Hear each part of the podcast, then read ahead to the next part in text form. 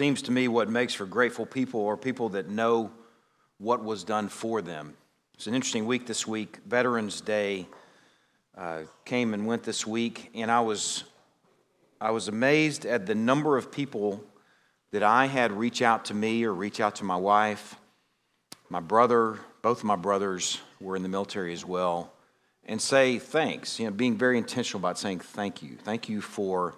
Um, we had no part to play in earning our freedom, but we may have had some little tiny part to play in maintaining our freedom to some extent. And folks, we're just grateful this week. It was a unique Veterans Day for me, more so than previous ones. And I don't know why this one just felt especially, folks seemed especially aware. And I wonder if folks are just grateful because they have some sense now, maybe more so than in the past, of how that freedom was earned, what it cost, what was achieved, um, and what's, what it costs in maintaining that freedom. I think it makes for grateful folks. Last week, I introduced the sermon with an idea or a sort of a visualization of an, a debt that's massive that we're born into. This thing that's so big, this debt that's so terrible that the interest collects faster than any payments we could possibly make on it. Given that most of us have some exposure and some familiarity with debt, we could relate to that image, I think. And last week we considered just the debt itself, how terrible it was. This week, we're going to consider what was done about our terrible debt. And next week, we're going to consider together why it was done. This week, though, turn to Ephesians chapter 1, excuse me, chapter 2. We're going to continue in Ephesians chapter 2, and we're going to take a close look at what was done with our terrible debt. I'm going to begin in the first part of Ephesians chapter 2 for the sake of context, if I can find the book in my Bible. And you were dead in your trespasses and sins, in which you once walked, following the course of this world, following the prince of the power of the air, the spirit that's now at work in the sons of disobedience, among whom we all once lived in the passions of our flesh, carrying out the desires of the body and the mind, and were by nature children of wrath, like the rest of mankind. We spent last week developing those three verses in some ways as a backdrop for a spotlight that would now shine, now develop through the verse three verses at midnight. If you think for a moment about how valuable a spotlight is at high noon, it's not so much, but consider how valuable that spotlight would be in pitch dark at midnight. Those first three verses developed for the Gentile and for the Jew, it's midnight. And here today, beginning in verse 4, we'll consider the spotlight. Over the years, I've introduced this image, this illustration that has been in my mind of an understanding of the gospel that follows the whole, the whole flow of creation where God spoke light into darkness. My grandmother had a magnolia tree in her front yard. When I was growing up, I did a lot of yard work for her. And um, one of the things that I remember specifically about this magnolia tree, if you ever had a magnolia tree or you may have one now, you know that they make these beautiful flowers, but they have these leaves that are hard and they don't rake well, and they certainly, your lawnmower certainly won't like them. And the leaves were sort of a bother, but the flowers, even a little kid could appreciate the beauty of the big white magnolia.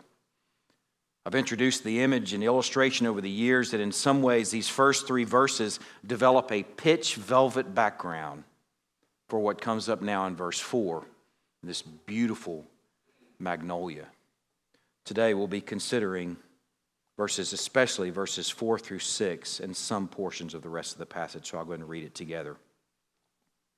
But God, being rich in mercy, because of the great love with which He loved us, even when we were dead in our trespasses, made us alive together with Christ. By grace you've been saved. He raised us up with him and seated us with him in the heavenly places in Christ Jesus, so that in the coming ages he might show the immeasurable riches of his grace and kindness toward us in Christ Jesus. For by grace you've been saved through faith, and this is not your own doing, it's the gift of God, not, as a, not a result of works, so that no one may boast. For we are his workmanship, created in Christ Jesus for good works, which God prepared beforehand that we should walk in them. Since we're going to be focusing primarily on verses 4 through 6, I want to read them again very slowly, and I want to sort of immerse uh, us into this passage. Verses 1 through 3 develop this pitch darkness, and then verse 4 but God, being rich in mercy, because of the great love with which He loved us, even when we were dead in our trespasses, made us alive together with Christ. By grace you've been saved, and raised us up with Him, and seated us with Him in the heavenly places in Christ Jesus. But God have been my favorite two words in the Bible for a long time since studying this passage. I, my first sermon that I ever prepared in seminary years ago was from Ephesians 2 1 through 10, and I learned to love those two words and appreciate what those two words could have been, but weren't. And what these words are instead is but God. In Greek, the words are de theos. They're very welcome words in light of verses 1 through 3. In some ways, what they do, first of all, is they introduce us to the subject of verses 1 through 10, being God. The subject in these passages, verses 1 through 10, is God is big, prime mover subject. And then today we're going to consider and enjoy three verbs that he does and then the direct object, this is why English matters, young people, why you should pay attention in English class. The direct object through the rest of the passage are the us's and the we's. Just a few of them. God being rich in mercy, He made us alive, the verbs. He raised us up, a verb. He seated us, a verb. And the direct objects in these passages, the us, made us alive, raised us up, seated us his kindness toward us in Christ Jesus. For by grace you have been saved. For we, in verse 10, are his workmanship, and we should walk in good works prepared in advance for us. We are the direct object of this passage. God is the subject, and today we're going to consider these beautiful verbs. But pay attention as we go along, because the direct object is the same direct object that was there in verses 1 through 3. The same us's and we's, the you Gentiles who were dead in your trespasses and sins, and the we Jews who also are guilty and dead and are by nature children of wrath. God does something with three glorious verbs to a bunch of dead people, a bunch of dead direct objects. And it's so profound, it changes things throughout the rest of the passage. Let's consider these three treasured verbs for a few moments. First of all, in verse 5. He made us alive together with Christ. Of the three verbs we'll consider this morning, all are dependent, I think, on this very first verb. The others can't happen without this verb happening first, and in some sense, it becomes the most important of the verbs. Given the first three verses, we know something has to happen to what we identified in verses 1 through 3 as spiritual death something must happen to this death. Turn to John chapter 3. I don't have a lot of satellites for you to turn to this morning, but this is the first of just a handful. John chapter 3.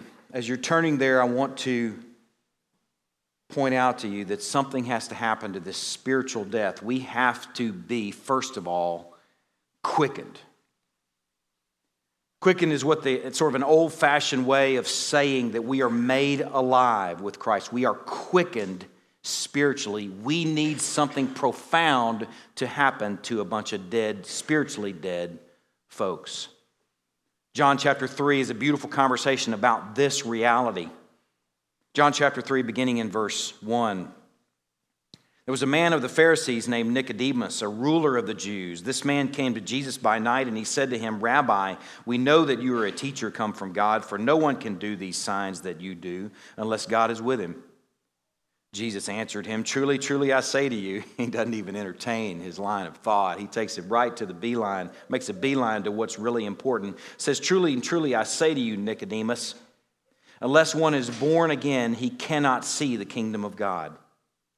Nicodemus said to him, How can a man be born when he is old? Can he enter a second time into his mother's womb and be born? And Jesus answered him, Truly I say to you, unless one is born of water and the Spirit, he cannot enter the kingdom of God.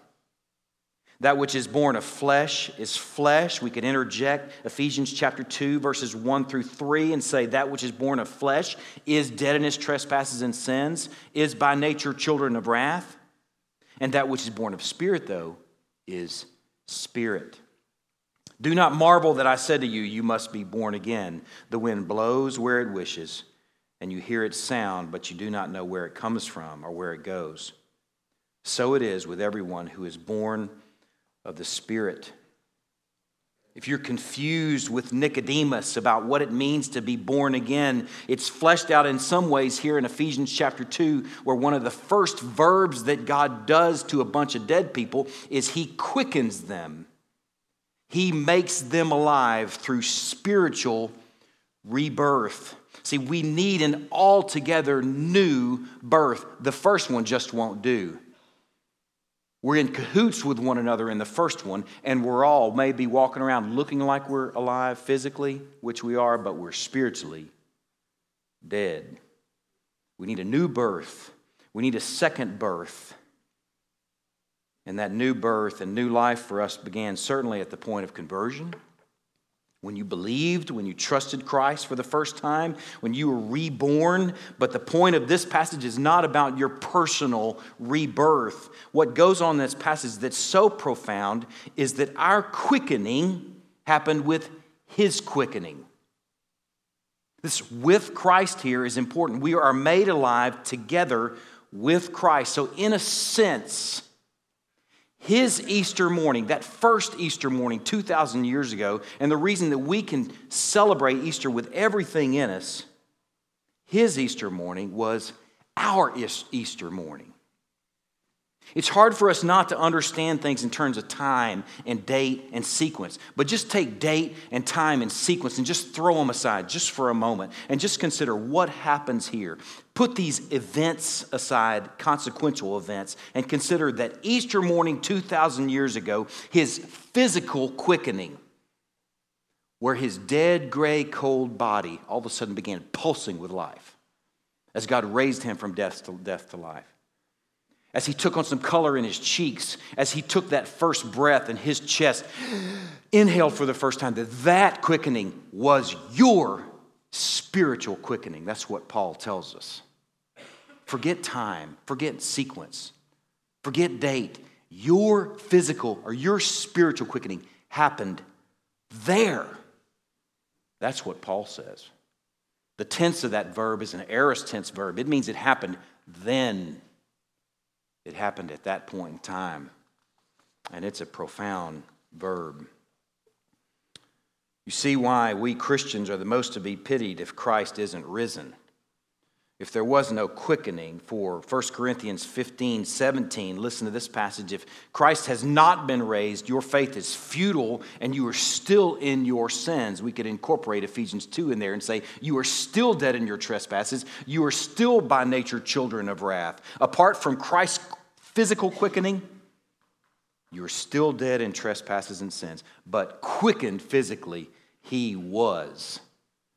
And quickened spiritually, we are by faith, reborn of water and spirit by faith. The second verb, turn back to Ephesians. Hopefully, you've kept a finger in there or you're ready to turn back there. The second verb is in verse 6 second and third. He raised us up with him and he seated us with him in the heavenly places in Christ Jesus. First of all, he raised us up. It's a fitting progression. We're quickened and then we're raised. Also an aorist tense verb. Past tense, done deal. It's over and done with. This isn't talking about your future resurrection. There are plenty of passages that do. This passage is not about your future, future resurrection when you die and are buried and Jesus comes back and you're caught up in the air with him resurrected. That's not what this passage is about. This passage is about a resurrection that has already happened to his people when blood started pumping through his holy veins. Your quickening and resurrection happened when he shook off the burial garments, the shroud of Turin, or whatever it might have been. when he shook those things off and he walked out of a freshly unsealed tomb, his Easter morning was and is your Easter morning. His quickening was your spiritual quickening. His resurrection was your spiritual resurrection. There's some passages, just a couple that I'll share with you. You don't need to turn there. I have them right here. You can jot them down and look at them later if you'd like. One that I would encourage a close look is Colossians chapter 3. Here's how the passage goes. If then you have been raised with Christ, past tense, done deal already. We're not talking about a future physical resurrection. We're talking about a spiritual resurrection that has already happened because of Christ's work. If then you have been raised with Christ, seek the things that are above where Christ is seated, seated at the right hand of God. Set your minds on things that are above, not things that are on the earth, not walking according to the, the world, walking according to the prince of the power of the air because your spirit has been resurrected, you are to seek what this resurrected Lord seeks. For you have died, and your life is hidden with Christ in God. Romans 6 presents the same sort of concept of your spiritual resurrection. It says, verses 3 and 4 say, Do you not know that all of us who have been baptized into Christ Jesus were baptized into his death? We were buried, therefore, with him by baptism in death, in order that just as Christ was raised from the dead by the glory of the Father, we too might walk in newness of life, aka resurrection. We are resurrected with him. That's not talking a future thing, that's talking now. Beginning now that we are walking with Him as resurrected people. Not walking in death till our bodily resurrection comes, but walking in life. Not walking according to the ways of the world, according to what the world values, but walking according to what this risen Lord values. That's what happened to us. That's where Paul takes them. This dead spirit in a living body was quickened and it was raised, and it seeks now what a raised Jesus seeks. It no longer values what the world values. It no longer follows the prince of the power of the air, but instead it seeks what our risen Lord seeks. He quickened us and he raised us already. The third verb there is that he seated us. Also in verse 6, he seated us with him in the heavenly places in Christ Jesus. If you haven't been a little bit surprised yet to see that he quickened us and that he raised us, hopefully the shock of being seated with Christ will be the cleanup batter with a base fully loaded. I want to make sense of our seating by first considering what his seating meant. Turn to Hebrews chapter 1. Hebrews chapter 1. I want to show you two aspects of his seating that will help us make sense of our seating or our being seated with him. First of all, the seated place is the place that is for the victor. Hebrews chapter 1 beginning in verse 1, introduces these things that are true about Jesus, but I want you to see where it goes. Long ago, at many times and in many ways, God spoke to our fathers by the prophets, but in these last days, He has spoken to us by His Son. Watch what unfolds here in regards to His Son, whom He appointed the heir of all things, through whom also He created the world. He's the radiance of the glory of God and the exact imprint of His nature. He upholds the universe by the word of His power. After making purifications for sins, he sat down at the right hand of the majesty on high. Having become as much superior to angels as the name he has inherited is more excellent than theirs. The first aspect of his being seated has to do with he being seated as the victor who got something done before he sat down.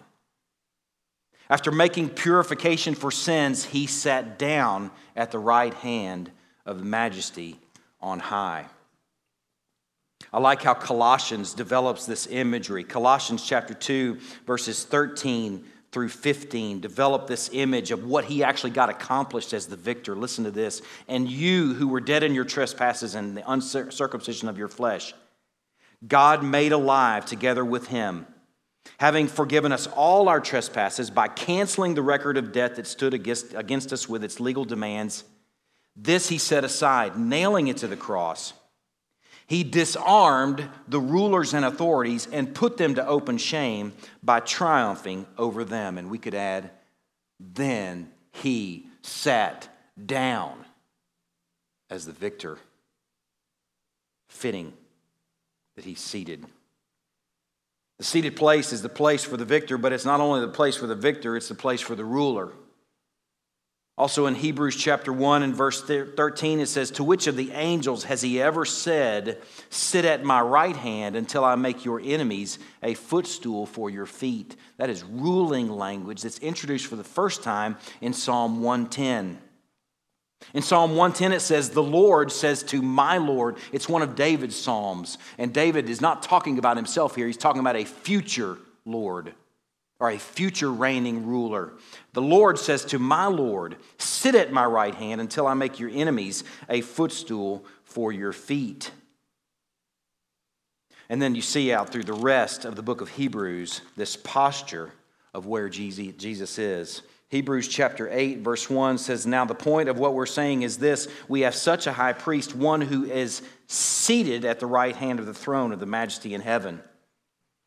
Later on in chapter 10, verse 11, and every priest stands daily at his service, offering repeatedly the same sacrifices which can never take away sins. But when Christ had offered for all time a single sacrifice for sins, he sat down at the right hand of God because he's done earthly priests better stand, but he can sit down. Hebrews chapter 12 says, Therefore, since we are surrounded by so great a cloud of witnesses, let us also lay aside every weight and sin which clings so closely. Let us run with endurance the race that's set before us, with our eyes fixed on Jesus, the author and perfecter of our faith, who for the joy that was set before him endured the cross, despising the shame, and is seated at the right hand of the throne of God. He's seated as the reigning victor, as the reigning ruler. It's a fitting posture. He rules while God, it tells us in Hebrews 1:13, is placing all things in subjection under his feet. There was a practice in that day and imagery that's important of the defeated crouching like a footstool at the feet of the victor. And the victor would place his feet on top of the defeated. And just envision that our reigning ruler, our Lord who is in session, who was raised and is now seated and in session, it tells us in Hebrews chapter 1 that God is placing all things in subjection under his feet. His being seated tells us that the salvation work is done. When he said it's finished from the cross, he meant it. There's no more saving work to be done. We can't add to the work required for our salvation, for he sat down because that work was done. And guess what? He seated us with him. He quickened us and he raised us and he seated us with this ruler and this victor. And in the placement of being seated with the reigning ruler and victor, he's given us proximity to the victor. He's given us this presence as being near him. And in some weird, shocking way, we somehow share the honor and glory that's due the victor and the ruler. It's certainly honor and glory that we didn't have as a bunch of dead sinners. But this verb, this shocking verb, this third verb, is really just plain scandalous. An honor that's granted to us as we're seated with the victor. And it's also an encouragement to us that we're seated with the ruler. And what do rulers have? They have power. And we're seated with the one who has all the power. And us being seated with him tells us that God is also placing some stuff under our feet that we have the ability to defeat sin, an ability that we didn't have before Christ. But we're seated with the victor and the ruler. We go from captivity and spiritual death to enthronement. Let the marvel of that hit you for a minute. Quickened, raised, and seated. Three wonderful verbs that make all the difference between death and life. I really have two things that I think we should walk away with here from this, this, these verbs that I want you to consider. First of all, something that God seems to be emphasizing through Paul here is that these verbs are his, not yours. I enjoy seeing these little phrases, and like in verse 5, He made us alive together with Christ. By grace you've been saved. And then later in verses 8 and 9, there's some phrases that sort of bring out who's actually doing the work here. For by grace you've been saved through faith, and this is not your own doing, it's the gift of God, not a result of works so that no one may boast. Why? You got to ask the question why is God going to the effort through Paul to point out to us that they're his verbs and not your own? Why is he going to the effort to say this is a gift of God, not a result of works, so that no man may boast? Man, all it takes is a few minutes looking on Facebook to realize how prone to glory we are, prone to boasting we are. Man, we're glory thieves. But God, through Paul, says these are my verbs, not yours. They're my verbs, and you're the direct object. Don't forget it. Formerly dead direct objects, made alive, raised, and seated. I thought about this phrase, not as a result of works that no man may boast, and I thought about some of these great deliverance stories like Daniel and can imagine how things would have gone down if Daniel had some part in his deliverance in the lion's den, where he might come out of the lion's den, and part of the story might be that, man, did you see how I whispered those lions? I'm like a lion whisperer. Did you see how I stared them down? You know, I was in there in the lion's den. I'm surrounded by lions, but I haven't made eye contact with them. And I was like, all right, I'm not going to move if you don't move. And I whispered them down. It's ridiculous, isn't it? Think about Daniel describing his 50 caliber heat seeking flat, smooth, flat river rock, bragging on what a great shot he is and what, what, what great instrument he has of death. How ridiculous would that story be if, if David's trying to steal some of that glory or if Daniel's trying to steal some of that glory? Shadrach, Meshach, and Abednego coming out of the furnace saying, Man, did you see how I danced around in there and avoided the flames? What? Did you see how my mind over matter? I went in there and I like a like a guru, like somehow I sort of said, I'm not going to burn up. And my mind just overcame the heat. How ridiculous that would be. He had no part in his deliverance, nor did Daniel, nor did David, nor did so many other stories in our Bibles that all point toward God's glory through and through because they're his verbs. Because if we had a part in it, we'd brag about it. How important is it that you see him as the Savior through and through? It's so important that the glory thief in you will attempt to steal some of his glory that's due him alone if you had any part to play. John 6 was a was an instrumental passage for me years ago in coming to grips with this reality. I think before preaching through John 6, we're actually going to get some of those sermons. We're in the process of getting some of those sermons uploaded to our website. If you'd ever want to hear those, there are some folks that have asked about these sort of corner turning sermons in John 6. I think prior to preaching John 6, 35 particularly, um, I had a view of salvation that would probably go something like this. In fact, I described it as something like this like we're in an ocean and we're drowning and God pulls up. I mean, we're, we're in a pretty bad situation. We're, we're going to die. It's not a matter of uh, if, it's a matter of when. We're drowning in the ocean. God pulls up, and Jesus throws this life buoy out there. And I mean, it's beautiful placement. I mean, it's just like he, uh, he just throws it out there and grab it and pulls us to the boat. And then he saves us. That, that would be the way I would describe my view of salvation before John chapter 6. But after John chapter 6, where I realize that no one comes to Christ except that the Father draws him. That word means drag.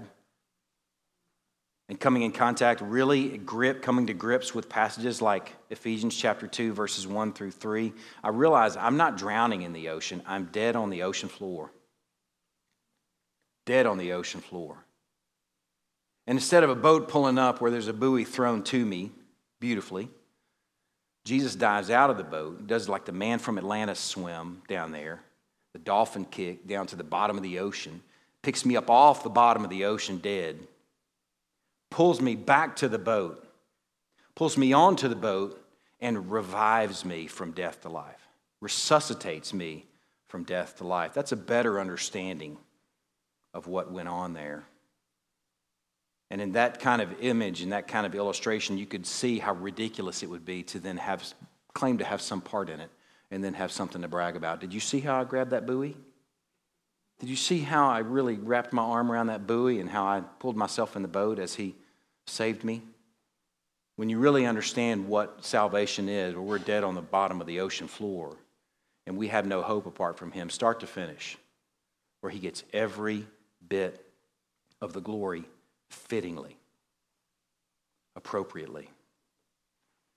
Exodus chapter 14 was a passage that came to mind for me as I considered this story. It seems to be God's modus operandi, where He wants to get all the glory and deliverance.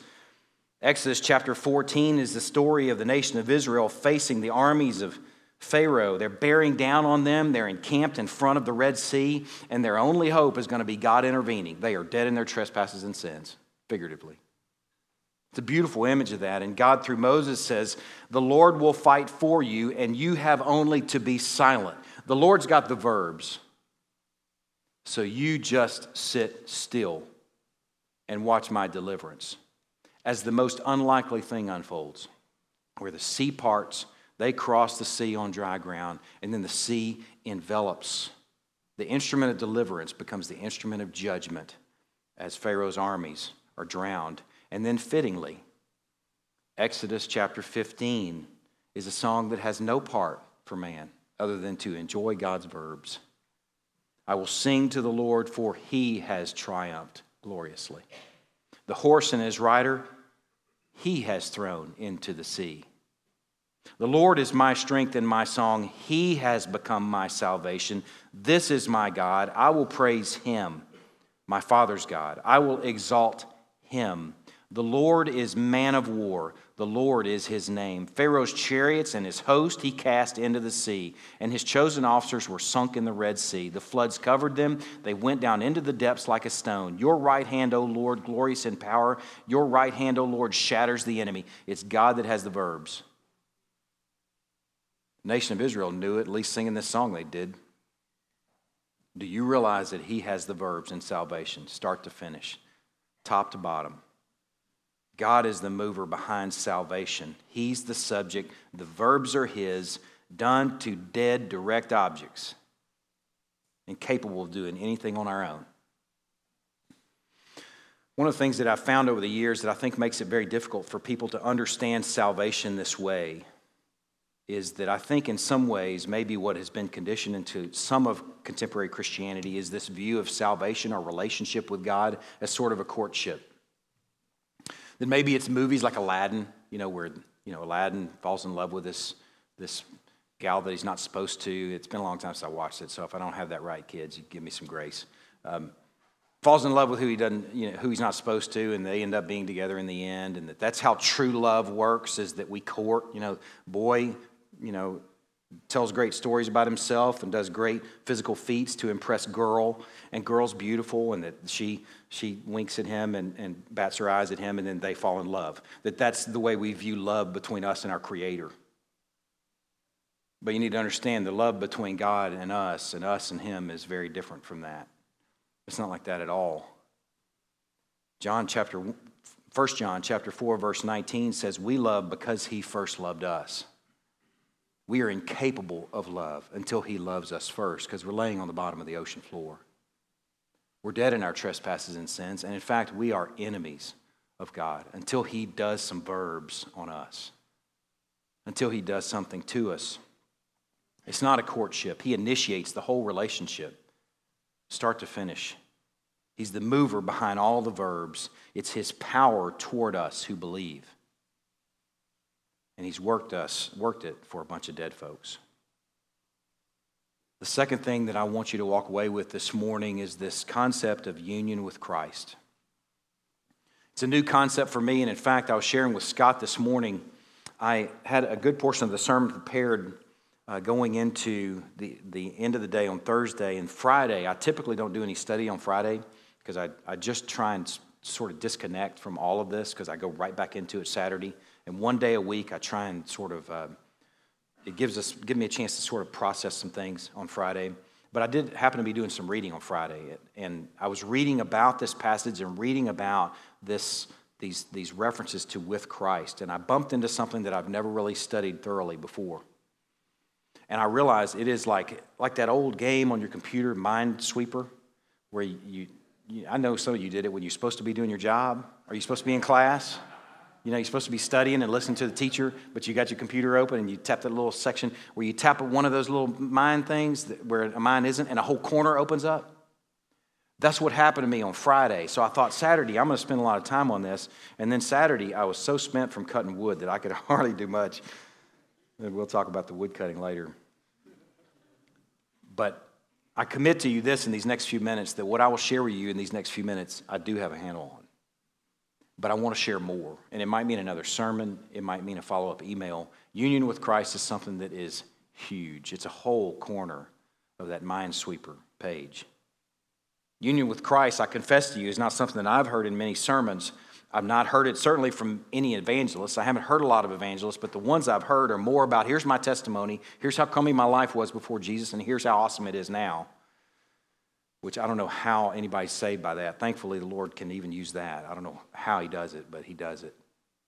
The Bible evangelists, though, they don't preach those sorts of sermons. You know, the Bible evangelists are like, here, let me tell you God's story and let me tell you what God did for us in Jesus. I, I love the Bible evangelists like Philip and Peter, guys like that.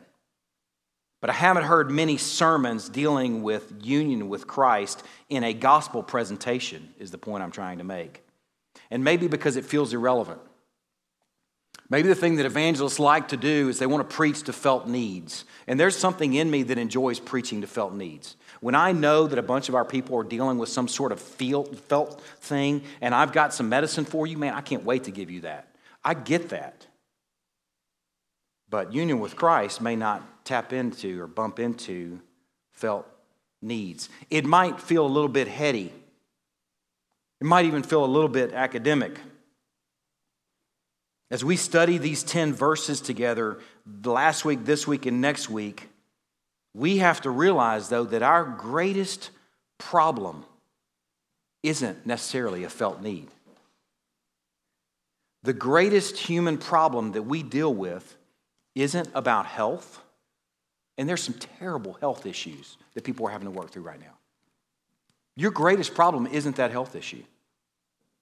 It's not about money. our health care, or all those things that we might, our money, our mind might go to the minute you say money. It's not about money. It's not about relationships. It's not about marriage. Our greatest need is not about work. It's not about whatever you might put in there. Our greatest problem is unseen spiritual death while we go on living. That's the greatest human problem, and it's an epidemic, by the way. No one gets, goes away with it, or no one gets away unscathed by it. It's an epidemic. Our greatest problem is our union with a man named Adam. The last place I'll have you turn this morning is Romans chapter 5. Just share a few passages from Romans chapter 5.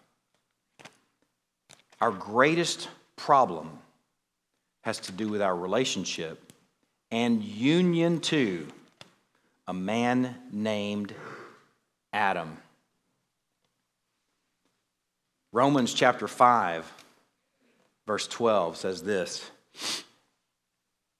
Therefore, just as sin came into the world through one man, that's Adam, and death through sin, so death spread to all men because all sinned. See, it's an epidemic. All are connected to this guy, Adam. All are dead in our trespasses and sins, and by nature, children of wrath. Look at verse 17. Because of one man's trespass, death reigned through that one man. Our greatest problem that we will or have or are going to ever experience is our union with this guy named Adam. And our greatest problem may seem the most impractical problem, the most impractical truth, but whatever it may seem, it is an is an eternal problem that we will deal with for eternity in one way or the other. We will either be protected from it or we will deal with the consequences of it for eternity. That's a reality. You can't see it, you can't feel it, you can't touch it, but that is a reality. And eternity is a long time, by the way, longer than a lifetime. It is our biggest problem that we will ever experience, ever experience is the consequences whether we feel them or not, the consequences of our relationship to this guy named Adam. We are in Adam. He is our federal head, is a term that I want to acquaint you with. He is our federal head. We are in union with Adam. And our greatest blessing, let me tell you something, some of the coolest blessings that we experience are family, friends, a good job, health, those are great blessings. But the greatest blessing, maybe a successful business, maybe uh, those are all great blessings. I'm not going to say they're not. But those are not the greatest blessings we will ever experience. The greatest blessing we will ever experience is that somehow we are relieved of this relationship and this union with this guy named Adam. Because for the, us, that means death. That means spiritual death. And it means eternal death. Our greatest blessings are these three verbs and what God does through them.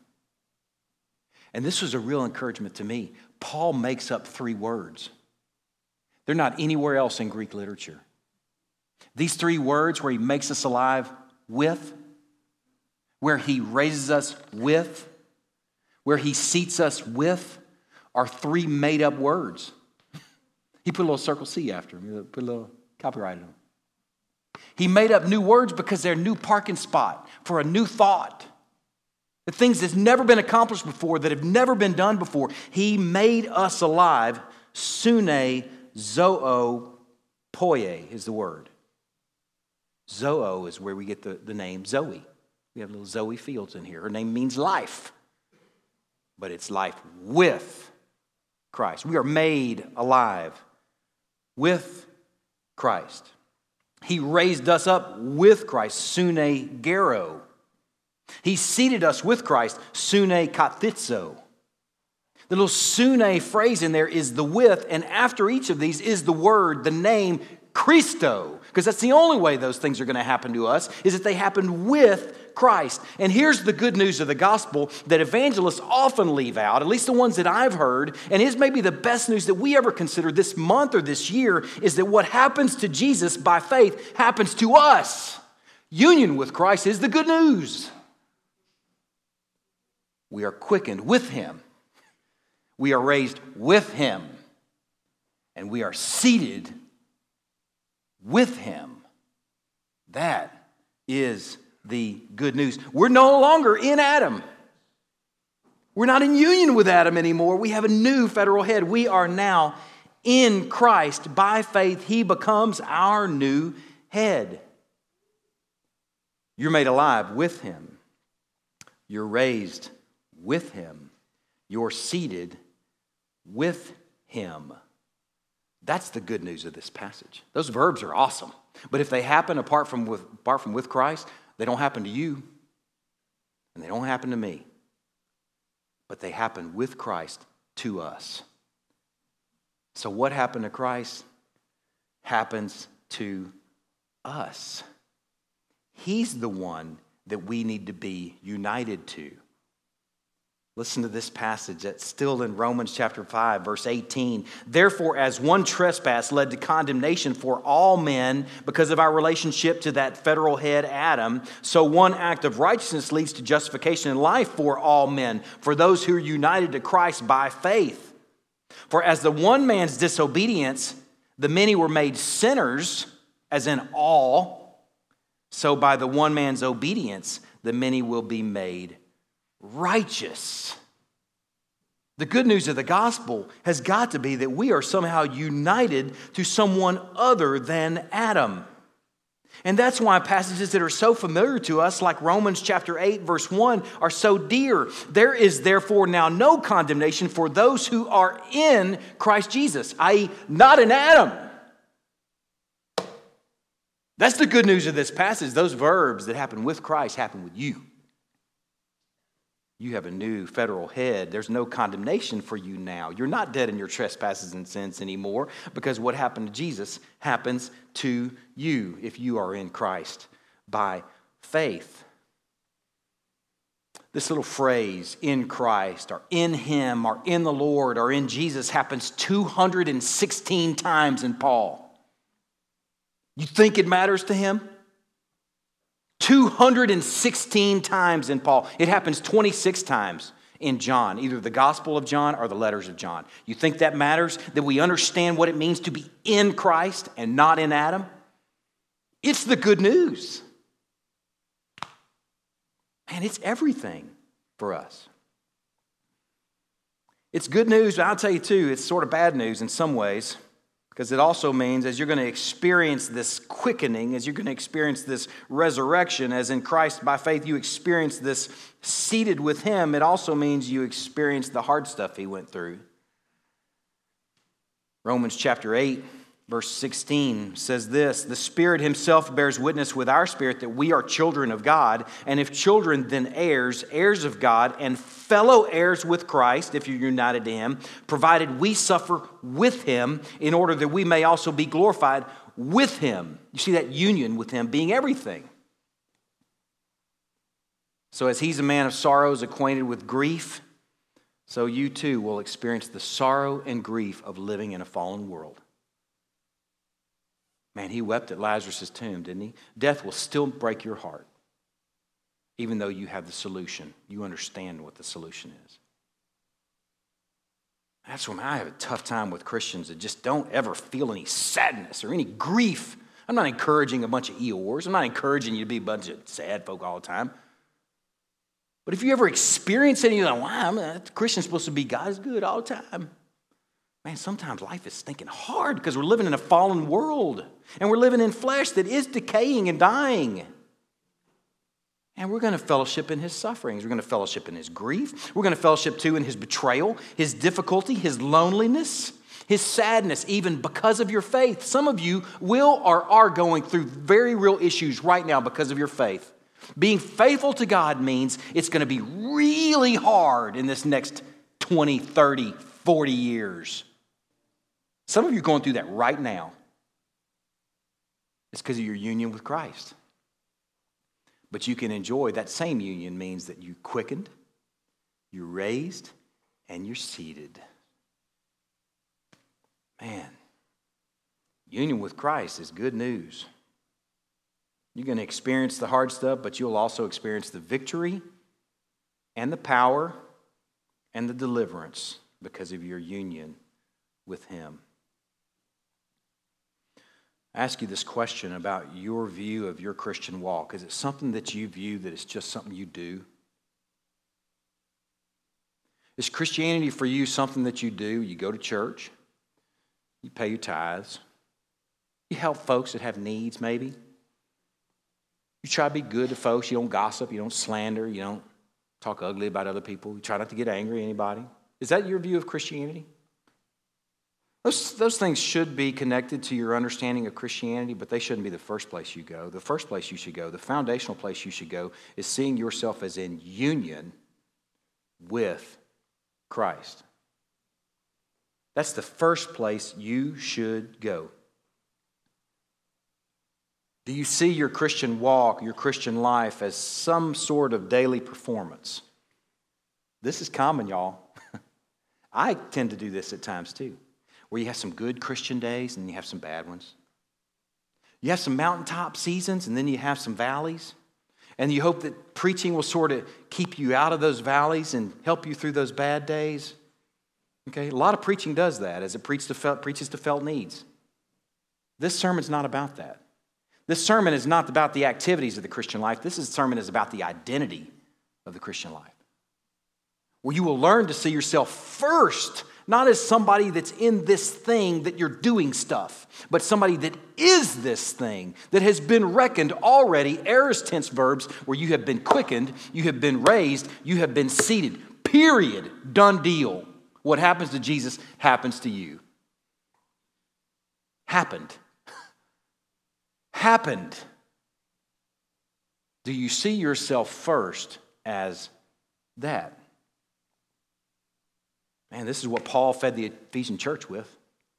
They're living in the shadow of the temple of Artemis. They're living in the Roman Empire. If there's a harder place to be a Christian in the world our time, I don't know. Well, maybe in Syria. A very difficult place to be a Christian. And this is what Paul ministers to them with. This is what he equips them with. Not tips for keeping them out of the valleys, not tips for helping them through the bad days. He gets very practical later in the book, but first he makes a beeline to the essence of what they should know about who they are. The doing will come later. Let's talk about being married folk, or talk about being kids, or talk about these household rules later. But first, understand who you are. You were dead, but now you're spiritually alive. You're quickened, and you're raised and you are already seated. You're not seeking things of the world. You're not living course according to the course of the world and what the world values. You're living according to what the already resurrected Lord values. Man. He gives them practical goods, or he gives them the real goods to fuel the practical goods, is what he does. Union with Christ is the good news. He doesn't spend much, if any, time in this letter talking about what's going to happen to them. He spends instead, he equips them with, spends his time equipping them with what has already happened to them. Think about that for a minute. Can that equip you this morning of what has already happened to you? As you're going through life, marriage, job, work, relationships, all those other things that we mentioned that are all part and parcel of life. Can you first see yourself as quickened, raised, and seated? What has already happened to you, unioned, united to Christ. He's just prayed for them for understanding, and now he's equipping them so they can hold on to what's actually true of them so they can hold on to what's actually true of them in the middle of their difficulties. You were dead, but God quickened you with Christ. God raised you already with Christ. God seated you with the ruler and the victor with Christ. And they're his verbs, by the way, so that no man may boast. They've already been accomplished in you and on you by your union by faith with Christ. That's the good news. For the supper this morning, I'm going to tell a story. It's a story of a it's a Bible story. It's not a story that happened to me, it's a story that happened to a guy named Lazarus. It's a fitting story. I've referenced John already this morning, the story of Nicodemus. John is a wonderful book. We spent eight years of the life of our church in John, and you would expect in that period of time it became dear to us. John chapter 11 became especially dear to us as a church. We have a, a, a series of sermons online that are called the He Stinketh sermon series. And it's actually where our library begins. I don't remember, can't remember what year that was, but we were in John 11 is where our library currently begins, although we're going back and fleshing out some of that in front of it. But John 11 became dear to us, and John in general. John is a book that's written for a specific purpose. It's not a history book. Okay, all the Gospels have a purpose, but you need to learn to read the Gospels and figure out that they're not little history books that are just telling you some some, some stories. They're actually written for a purpose, and John was written so that we may believe that Jesus is the Christ, and believing we may have life in his name. That's the purpose of John. And in the book of John, he does seven signs, miracles. He calls them signs. And they, they too are very strategic and specific. Not all of his miracles are shared in the book of John, only these seven. The first of which was the wedding at Cana, where the waters turned to wine. The last of which is this story about Lazarus. And it's a beautiful picture of what's been done for us, but it's a beautiful picture about what we're about to do. So just sit back and listen, or you can follow along with me. I'm not going to read the entire chapter, I'm going to read some excerpts. John chapter 11. Now, a certain man was ill, Lazarus of Beth- Bethany, the village of Mary and her sister Martha. It was Mary who anointed the Lord with ointment and wiped his feet with her hair, whose brother Lazarus was ill. So the sisters sent to him, saying, Lord, he whom you love is ill. Verse 6 When he learned that Lazarus was ill, he stayed two days longer in the place where he was. It wasn't dark enough yet, it wasn't midnight yet. The black velvet pitch wasn't black and velvet enough quite yet for the magnolia. He stayed two days longer where he was and didn't rush off to Lazarus' aid because he wanted Lazarus to be stone cold dead. Oh, and decaying and stinking by the time he shows up. Where they could see that Lazarus is laying on the bottom of the ocean floor, dead in his trespasses and sins, figuratively. It's a beautiful picture. When he heard that Lazarus was ill, he stayed two days longer in the place where he was. Later, he says, Okay, now let's head off to Bethany. Verse 14, it says, Jesus told his disciples, Lazarus has died, and for your sake, I'm glad that I was not there. I'm glad it wasn't dark enough yet so that you may believe. It wasn't midnight yet, but now it is, for he stinketh. Verse 17, now when Jesus came, he found that Lazarus had already been in the tomb four days. Ooh, anybody ever had a cast on their arm for a couple days? You take that thing off, you're like, oh my goodness, what crawled up in there? Imagine what at this point. This is, I mean, Lazarus is gone. He's four days dead. No embalming practices would prevent what was going on in that tomb.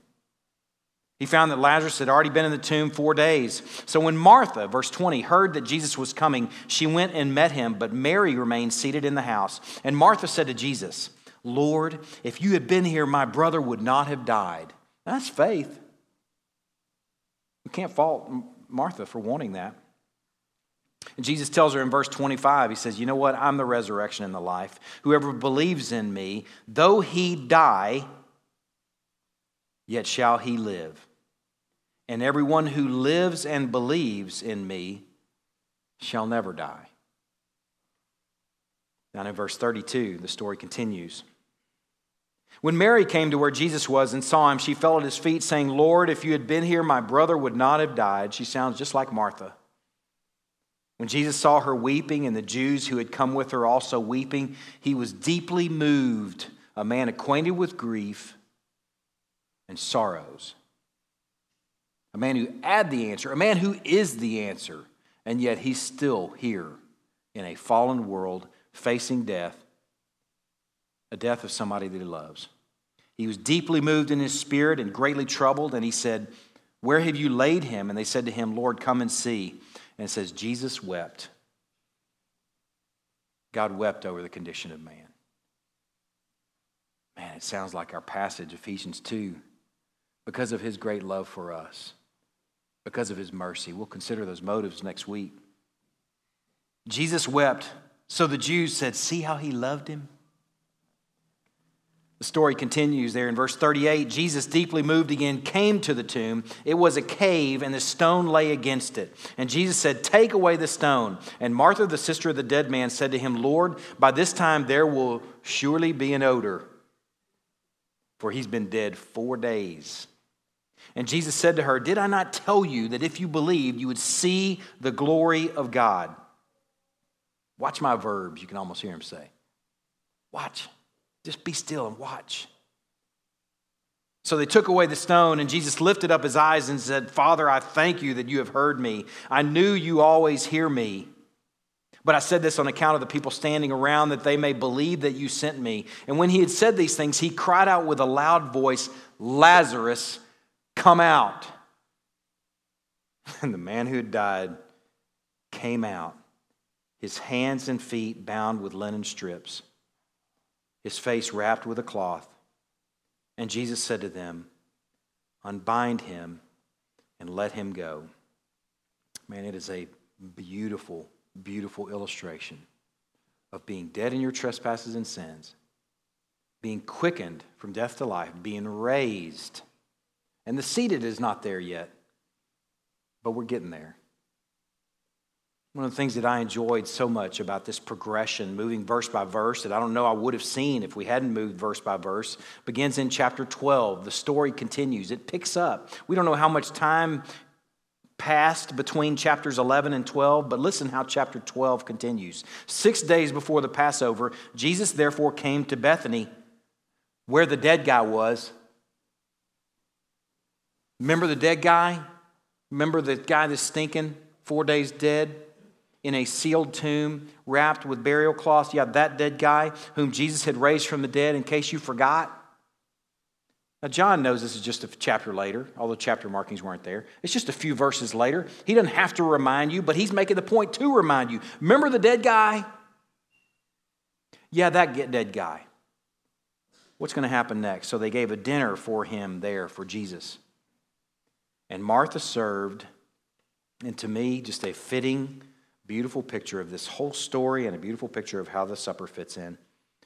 Lazarus was one of those reclining with him at table, seated with the victor and having a meal. Isn't it beautiful and isn't it fitting? Let me pray and we'll distribute our elements and eat with our Savior.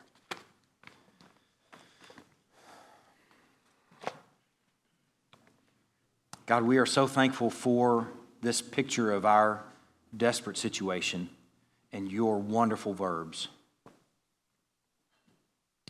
God, I count us a surprised and amazed bunch of direct objects.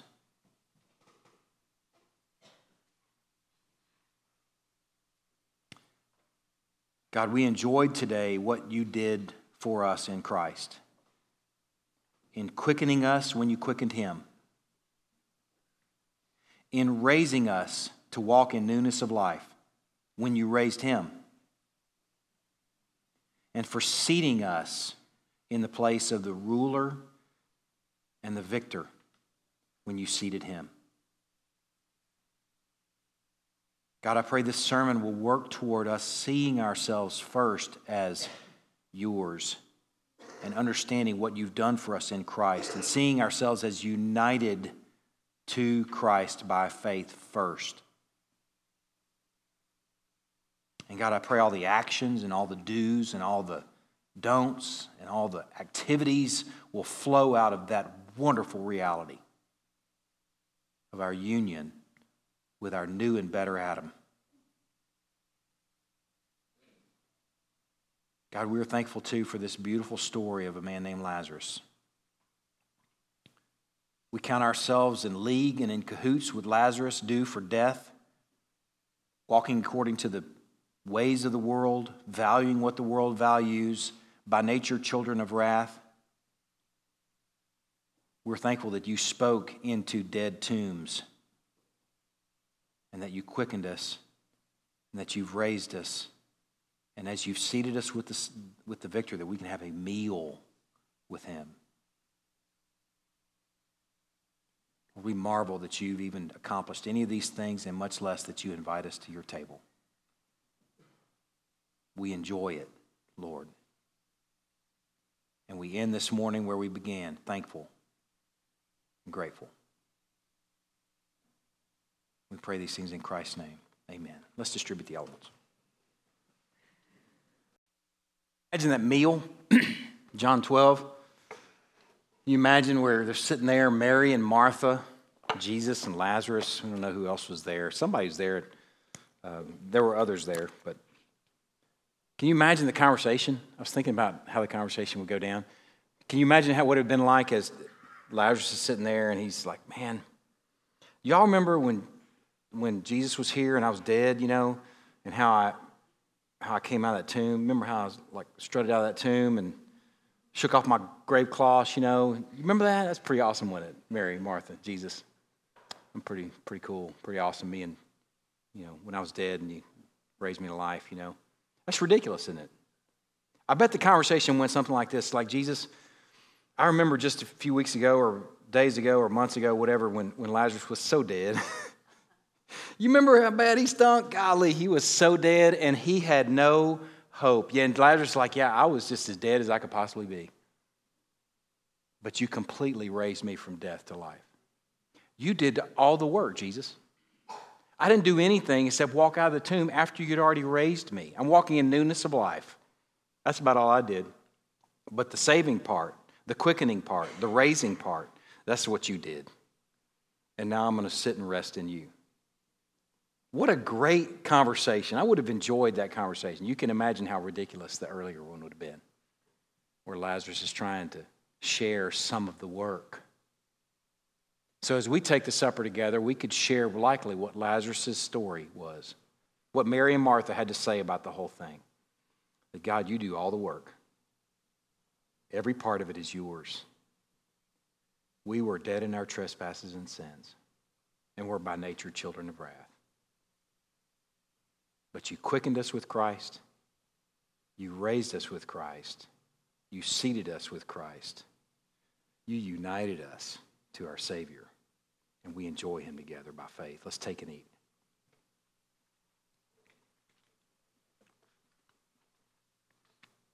Let's enjoy His work together as we take and drink. Let's continue in song.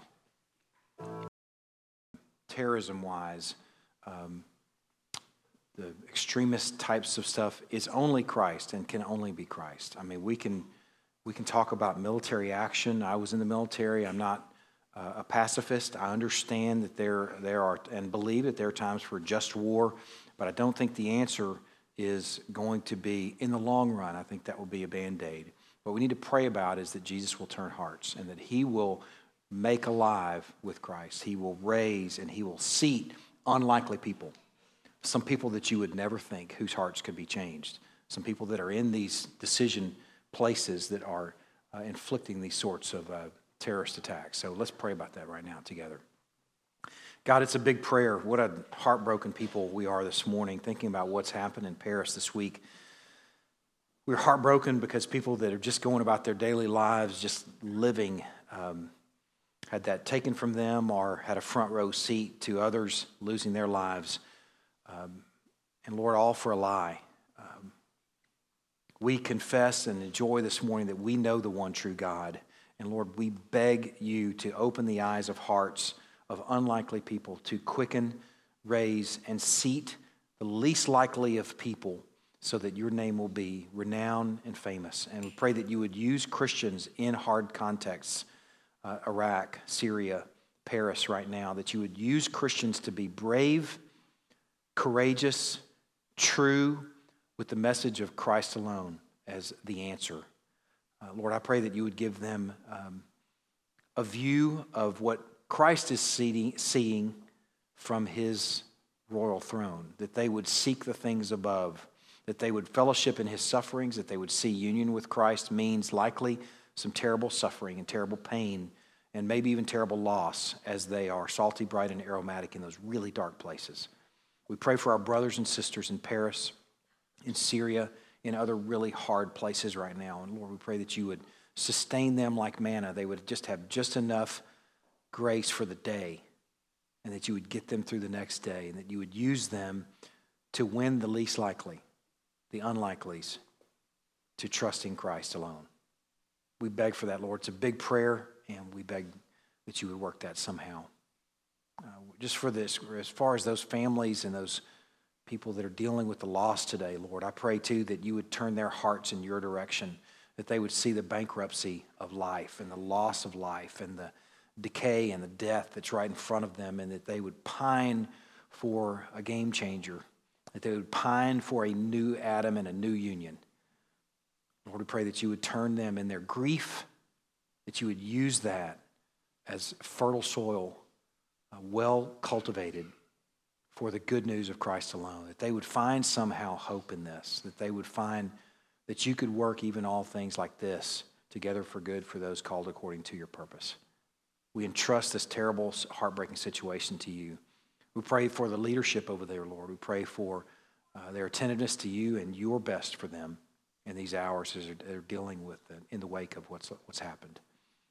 We entrust this people to you and thankful for the chance to lift them up this morning to our Creator. And pray these things in Christ's name. Amen. Turn it over to Scott. Video.